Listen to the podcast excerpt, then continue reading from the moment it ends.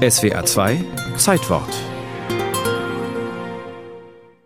Golf ist eher ein Spiel denn ein Sport. Die Anforderungen an Kraft und Kondition sind vergleichsweise überschaubar. Dafür sind die Regeln in etwa so kompliziert wie Schach, Bridge und Skat zusammen.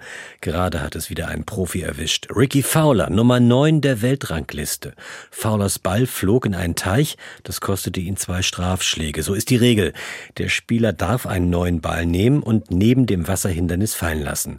Fowler also nahm einen Golfball, hielt ihn mit ausgestrecktem Arm Arm in Schulterhöhe und ließ ihn fallen, so wie er es all die Male zuvor gemacht hatte. Das brachte ihm einen weiteren Strafschlag ein, denn seit diesem Jahr muss der Ball in Kniehöhe fallen gelassen werden. Eine furchtbare Regel, schimpfte der frustrierte Profi, der gerade drei Schläge Vorsprung eingebüßt hatte. Ständig werden Golfregeln geändert, angepasst, interpretiert und manchmal sogar wieder abgeschafft. Der Videobeweis beispielsweise. Da konnte man später in hochauflösenden Zeitlupenaufnahmen feststellen, dass sich Bälle millimeterweise bewegt hatten, kurz bevor sie per Golfschlag wegbefördert wurden. Sie müssen aber ruhig liegen bleiben. So hagelte es im Nachhinein Strafschläge. Und das war dann doch zu furchtbar. Anders als im Fußball hat der Golfsport den Videobeweis wieder abgeschafft.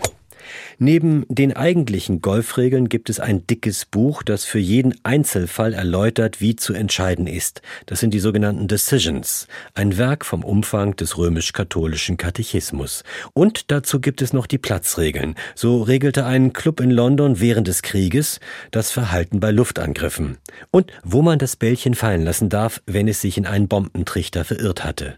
An alles, wirklich alles ist gedacht, wenn man Golfregeln, Decisions und Platzregeln beachtet.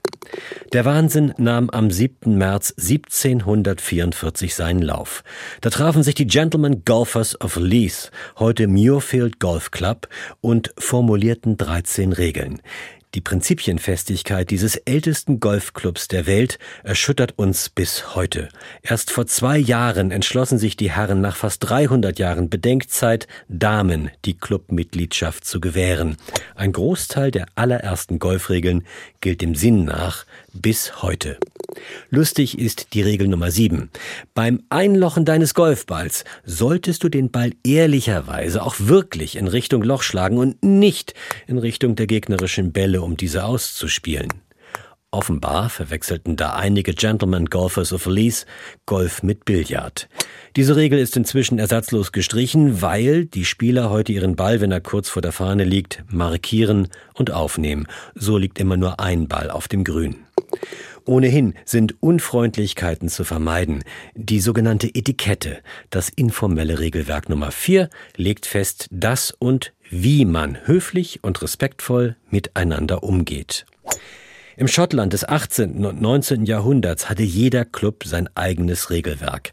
Erst zur Jahrhundertwende wurden die Spielregeln vereinheitlicht und seit Mitte des letzten Jahrhunderts gibt es ein Regelwerk für die ganze Welt.